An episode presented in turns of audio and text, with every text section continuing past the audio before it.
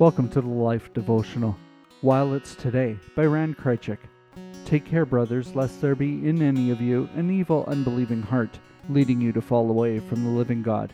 But exhort one another every day, as long as it's called today, that none of you may be hardened by the deceitfulness of sin. Hebrews 3 12 and 13. I used to be a Lone Ranger. No mask or six shooter, though riding a white horse would have been cool. Just a loner, as most men tend to be. Oh, we often have several acquaintances, but almost never enjoy any real deep friendships.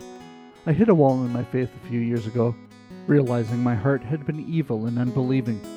I became aware of my deep need for accountability and support from other men. I wanted my heart to remain tender and never again to be hardened by the deceitfulness of sin.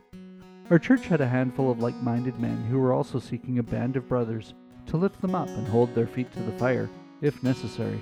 We wanted to encourage and exhort one another to love and good deeds while it was still today. Hebrews 3:13. We met for coffee, sharing, and prayer on Saturday mornings, and history began to be made. Not national or international history, but our marriages and families began to grow stronger because we men were committed to Jesus, to each other, and to our loved ones.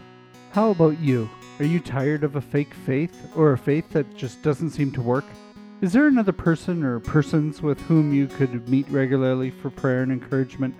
God gave us brothers and sisters to help us keep our faith real and strong while it's still today. A prayer for today. Dear Lord, thank you for helping me see my need for brothers and sisters, and thank you for making me a part of your forever family.